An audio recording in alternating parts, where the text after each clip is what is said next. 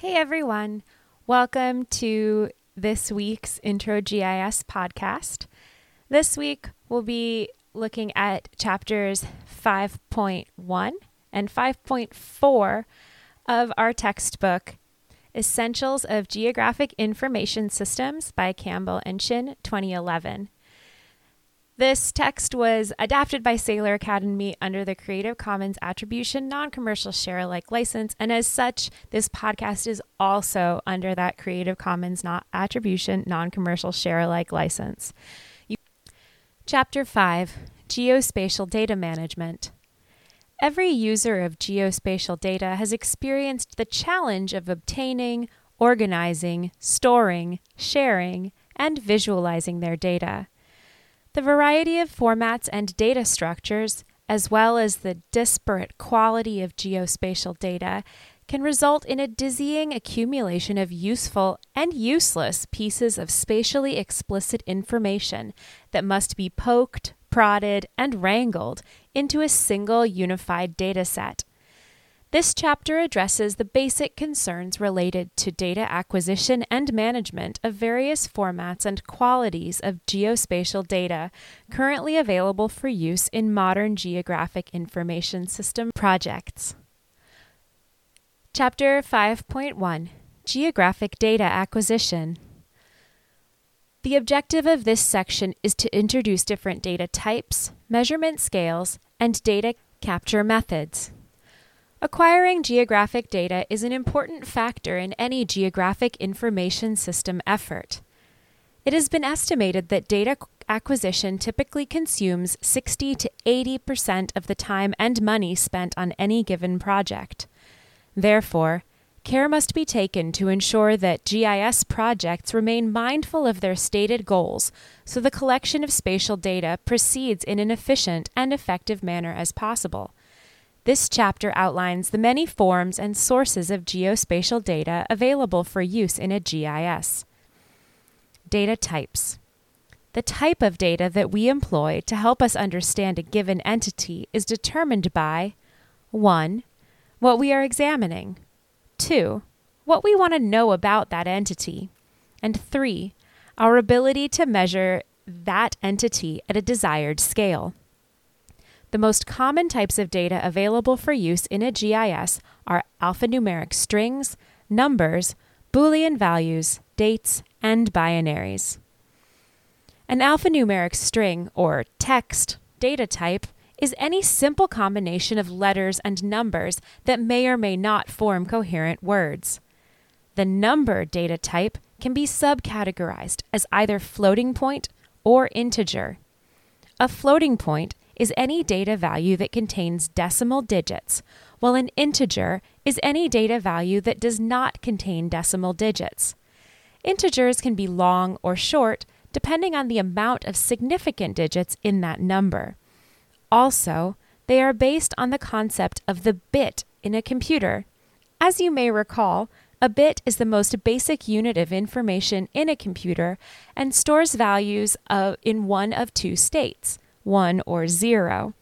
Therefore, an 8 bit attribute would consist of eight ones or zeros in any combination. For example, 100100011, 0001111, or 1110011. Short integers are 16 bit values and therefore can be used to characterize numbers ranging either from negative 32,768 to 32,767, or from 0 to 65,535, depending on whether the number is signed or unsigned, or contains a plus or a minus sign. Long integers, alternatively, are 32 bit values and therefore can characterize numbers ranging from negative 2,147,483,648 to 2,147,483,647 or from 0 to 4,2,094,000 967,295. A single precision floating point value occupies 32 bits, like a long integer.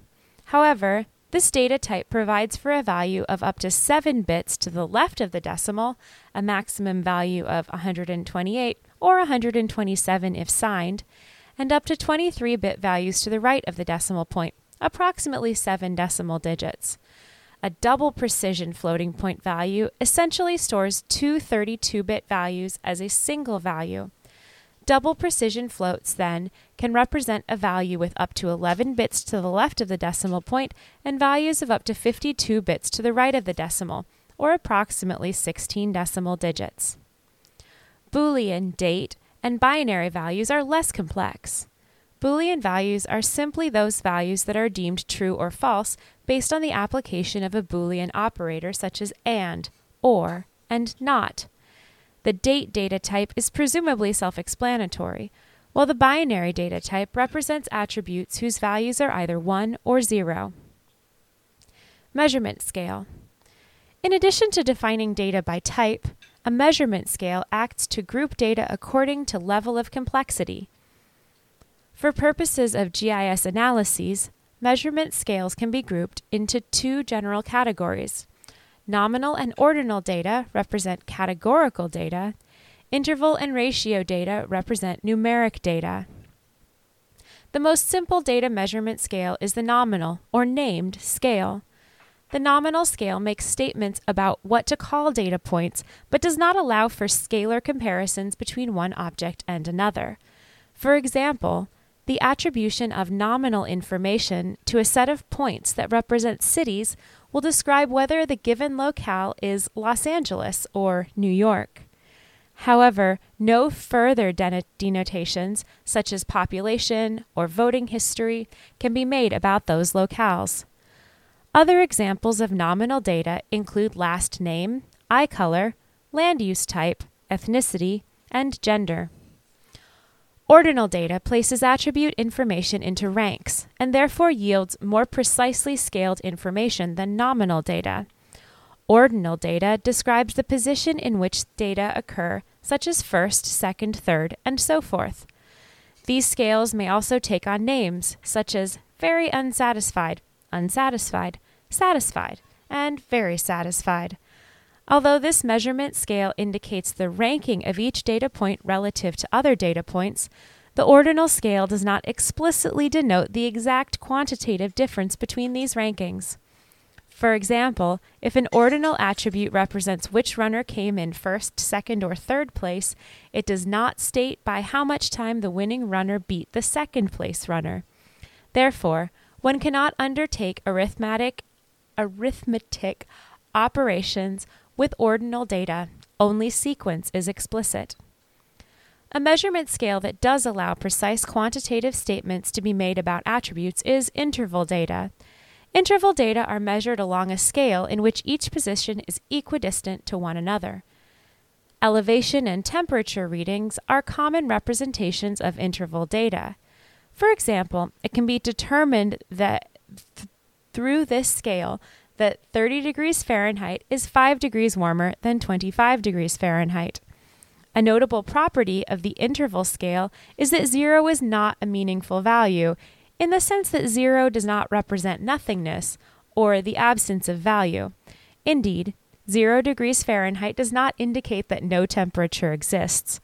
Similarly, an elevation of zero feet does not indicate a lack of elevation. Rather, it indicates mean sea level ratio data are similar to interval measurement scale. However, it is based around meaningful zero value. Population density is an example of ratio value whereby a zero population density indicates that no people live in the area of interest. Similarly, the Kelvin temperature scale is a ratio scale, as zero Kelvin does simply imply that no heat or temperature is measurable within the given attribute. Specific to numeric data sets, data values can also be considered to be discrete or continuous. Discrete data are those that maintain a finite number of possible values, while continuous data can be represented by an infinite number of values. For example, the number of mature trees on a small property will necessarily be between 1 and 100 for argument's sake. However, the height of those trees represents a continuous data value, as there are an infinite number of potential values. For example, one tree may be 20 feet tall, 20.1 feet, or 20.15 feet, 20.157 feet, and so forth. Primary data capture. Now that we have a sense of the different data types and measurement scales available for use in a GIS, we must direct our thoughts to how this data can be acquired. Primary data capture is a direct data acquisition methodology that is usually associated with some type of in the field effort. In the case of vector data, directly captured data commonly comes from a global positioning system, GPS, or other types of surveying equipment, such as a total station.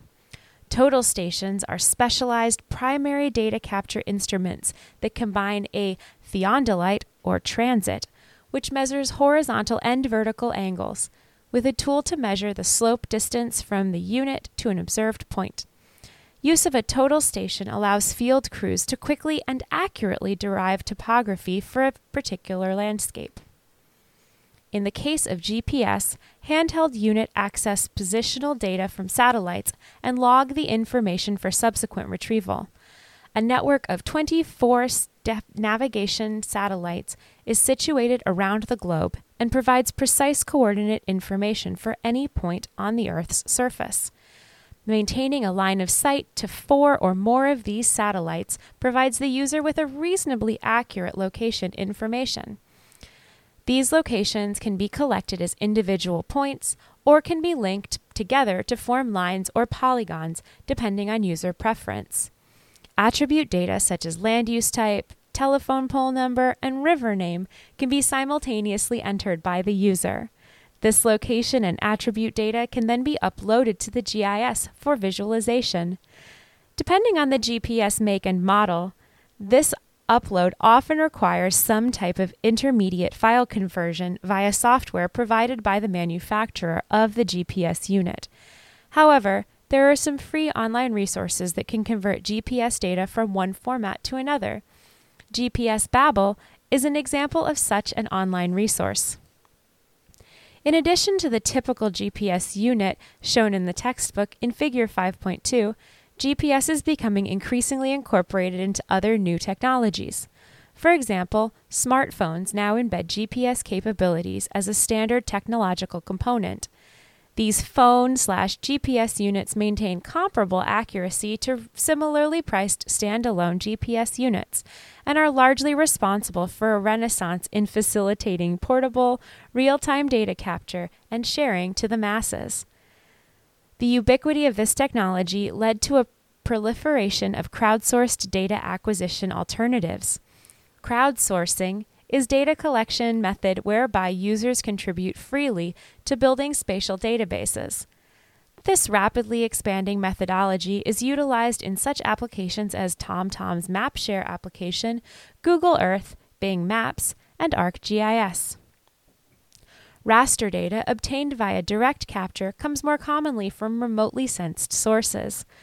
Remotely sensed data offers the advantage of obviating the need for physical access to the area being Im- imaged. In addition, huge tracts of land can be characterized with little or no additional time and labor by the researcher. On the other hand, Validation is required for remotely sensed data to ensure that the sensor is not only operating correctly, but properly calibrated to collect the desired information. Satellites and aerial cameras provide the most ubiquitous sources of direct capture raster data. Secondary data capture.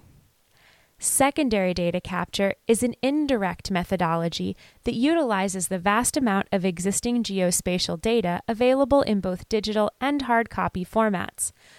Prior to initiating any GIS effort, it is always wise to mine online resources for existing GIS data that may fulfill your mapping needs without the potentially intensive step of creating the data from scratch. Such digital GIS data are available from a wide variety of sources, including international agencies, federal governments, state governments, local governments, university websites, and commercial websites. These secondary data are available in a wide assortment of file types, extents, and sizes, but is ready made to be used in most GIS software packages. Often these data are free, but many sites will charge a fee for access to the proprietary information they have developed. Although these data sources are all cases where the information has been converted to digital format and properly projected for use in a GIS, there is also a great deal of spatial information that can be gleaned from existing non digital sources.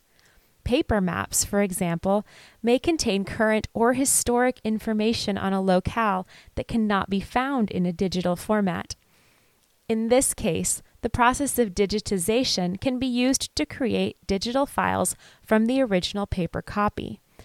Three primary methods exist for digitizing spatial information. Two are manual, one is automated. Tablet digitizing is a manual data capture method whereby a user enters coordinate information into a computer through the use of a digitizing tablet and a digitizing puck. To begin, a paper map is secured to a backlit digitizing tablet. The backlight allows all features on the map to be easily observed, which reduces eye strain. The coordinates of the point, line, and or polygon features on the paper map are then entered into a digital file as the user employs a puck, which is similar to a multi-button mouse with a crosshair, to click their way around the vertices of each desired feature. The resulting digital file will need to be properly georeferenced following completion of the digitization task to ensure that this information will properly align with existing datasets. Heads up digitizing, the second manual data capture method, is referred to as on screen digitizing. Heads up digitizing can be used on either paper maps or existing digital files. In the case of a paper map, the map must first be scanned into the computer at a high enough resolution that will allow all pertinent features to be resolved. Second, the now digital image must be registered so the map will conform to an existing coordinate system. To do this, the user can enter control points on the screen and transform, or rubber sheet, the scanned image into real world coordinates. Finally, the user simply zooms to specific areas on the map and traces the points, lines, and or polygons similar to the tablet digitization example.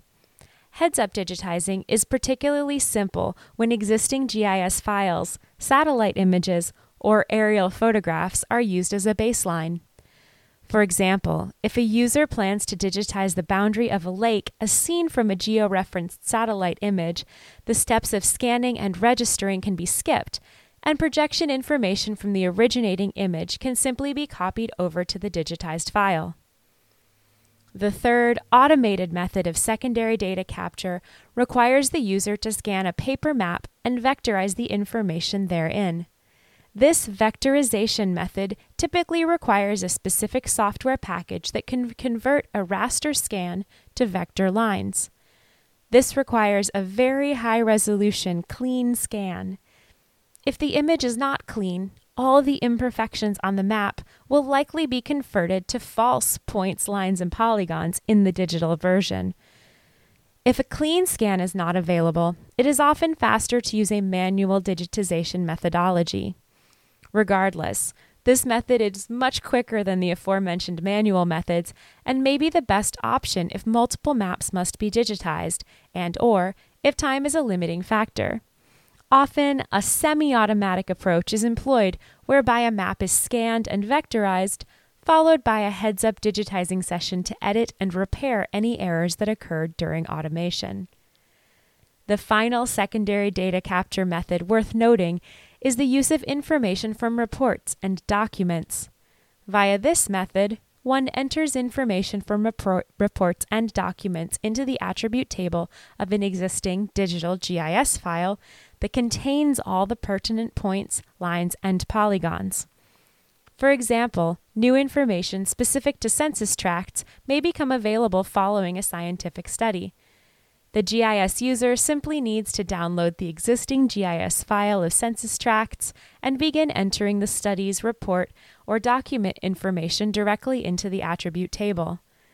If the data tables are available digitally, one can use the join and relate functions in a GIS. These are often extremely helpful as they will automate much of the data entry effort. The key takeaways from this section are the most common types, types of data available for use in a GIS are alphanumeric strings, numbers, Boolean values, dates, and binaries. Nominal and ordinal data represent categorical data, while interval and ratio data represent numeric data. Data capture methodologies are derived from either primary or secondary sources. To practice some of the knowledge from this part of the chapter, try to respond to the following question What measurement scale is each of these items derived from?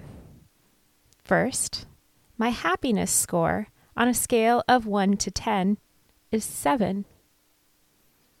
My weight is 192 pounds. The city that I live in is Culver City. My current body temperature is 99.8 degrees Fahrenheit. The number of cheeseburgers I can eat before passing out is 12. My license plate number is 1LUVG1S, or I love GIS. Section 5.4 Data Quality. The objective of this section is to ascertain the different types of error inherent in geospatial data sets. Not all geospatial data are created equally. Data quality refers to the ability of a given dataset to satisfy the objective for which it was created. With the voluminous amounts of geospatial data being created and served to the cartographic community, care must be taken by individual geographic information system users to ensure that the data employed for their project is suitable for the task at hand. Two primary attributes characterize data quality. Accuracy describes how close a measurement is to its actual value and is often expressed as a probability. For example, 80% of all points are within plus or minus 5 meters of their true locations. Precision refers to the variance of a value when repeated measurements are taken. A watch may be correct to one one thousandth of a second, precise, but maybe 30 minutes slow, not accurate. If you look at figure 5.12, accuracy and precision, or just imagine the image of a dartboard, blue darts are both precise and accurate, clustered around the center of the target, while red darts are precise but inaccurate, clustered away from the center of the target. Several types of error can arise when accuracy and or precision requirements are not met during data capture and creation. Positional accuracy is the probability of a feature being within plus or minus units of either its true location on the Earth, absolute positional accuracy, or its location in relation to other mapped features, relative positional accuracy. For example, it could be said that a particular mapping effort may result in 95% of trees being mapped to within plus or minus 5 feet of their true location, absolute, or 95% of trees are mapped to within plus or minus 5 feet of their location as observed on a digital ortho quarter quadrangle, or relative. Speaking about absolute positional error does beg the question, however, of what exactly is the true location of an object. As discussed in Chapter 2, Map Anatomy, differing conceptions of the Earth's shape has led to a plethora of projections, data points, and spheroids, each attempting to clarify positional errors for particular locations on the Earth. To begin addressing this unanswerable question, the U.S. National Map Accuracy Standard, or NMAS, suggests that to meet horizontal accuracy requirements, a paper map is expected to have no more than 10% of measurable points fall outside of the accuracy range accuracy value range shown in figure 5.13 relation between positional error and scale. You can look at the textbook for that. Similarly, the vertical accuracy of no more than 10% of the elevations on a contour map shall be an error of more than one half the contour interval.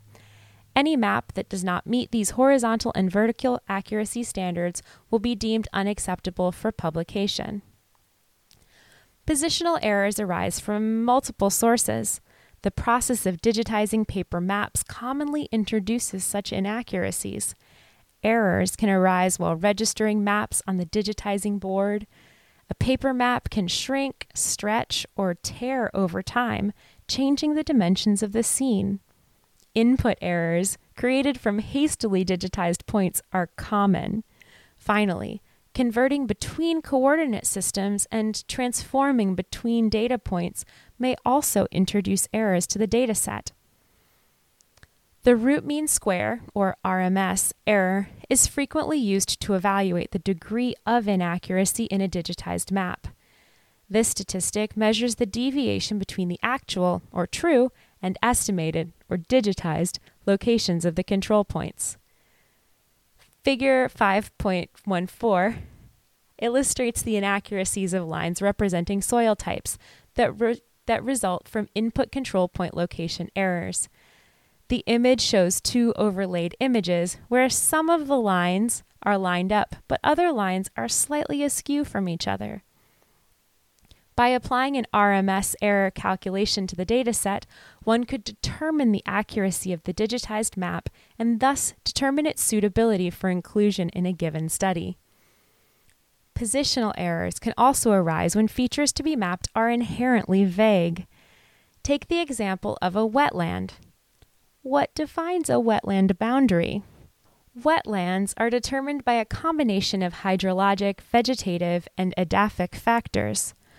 Although the U.S. Army Corps of Engineers is currently responsible to, for defining the boundary of wetlands throughout the country, this task is not as simple as it may seem. In particular, regional differences in the characteristics of a wetland make delimiting these, delineating these features particularly troublesome. For example, the definition of a ba- wetland boundary for the riverine wetlands in the eastern United States, where water is abundant, is often useless when delineating similar types of wetland in the desert southwest United States. Indeed, the complexity and confusion associated with the conception of what a wetland is may result in difficulties defining the feature in the field, which subsequently leads to positional accuracy errors in the GIS database. In addition to positional accuracy, attribute accuracy is a common source of error in a GIS. Attribute errors can occur when an incorrect value is recorded within the attribute field or when a field is missing a value. Misspelled words and other typographical errors are common as well. Similarly, a common inaccuracy occurs when developers enter zero in an attribute field when the value is actually null. This is common in count data where zero would, re- would represent zero findings, while a null would represent a locale where no data collection effort was undertaken. In the case of categorical values, inaccuracies occasionally occur when attributes are mislabeled. For example, a land use land cover map may list a polygon as agricultural when it is in fact residential. This is particularly true if the dataset is out of date, which leads us to our next source of error. Temporal accuracy addresses the age or timeliness of a data set. No data set is ever completely current. In the time it takes to create the data set, it has already become outdated. Regardless, there are several dates to be aware of when using a data set. These dates should be found within the metadata. The publication date will tell you when the data set was created and or released. The field date release relates the date and time the data was collected. If the data set contains any future prediction, there should also be a forecast period and or date. To address temporal accuracy, many datasets undergo a regular data update regimen. For example, the California Department of Fish and Game updates its sensitive species data- databases on a near monthly basis as new findings are continually being made. It is important to ensure that, as an end user, you are constantly using the most up to date data for your GIS application. The fourth type of accuracy in GIS is logical consistency. Logical consistency requires that the data are topologically correct. For example, does a stream segment of a line shapefile fall within the floodplain of the corresponding polygon shapefile? Do roadways connect at all nodes? Do all the connections and flows point in the correct direction in the network? In regards to the last question, the author was recently using an unnamed smartphone application to navigate a busy city roadway and was twice told to turn the wrong direction down one way streets. So beware, errors in logical consistency may lead to traffic violations or worse. The final type of accuracy is data completeness. Comprehensive inclusion of all features within the GIS database is required to ensure accurate mapping results. Simply put, all the data must be present for a dataset to be accurate. Are all of the country counties in a state represented? Are all of the stream segments included in the river network? Is every convenience store listed in the database? Are only certain types of convenience stores listed within a database? Indeed, incomplete data will inevitably lead to incomplete or insufficient analysis. The key takeaways from this section are all geospatial data contains error. Accuracy represents how close a measurement is to its actual value, while precision refers to the variance of a value when repeated measurements are taken.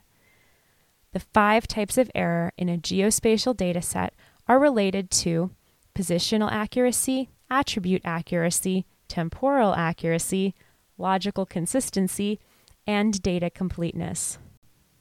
To give yourself some practice thinking about accuracy and precision errors, here are a couple of questions to think about. What are, or just recall, the five types of accuracy and precision errors associated with geographic information? Now, also, maybe pause the podcast and try and think of an example of each type of error. Once you're done with that, think about things that have challenging positional accuracy. For example, the wetland boundaries in this last piece of the, the textbook. Think about another map feature whose boundaries are kind of inherently vague and would make them difficult to map.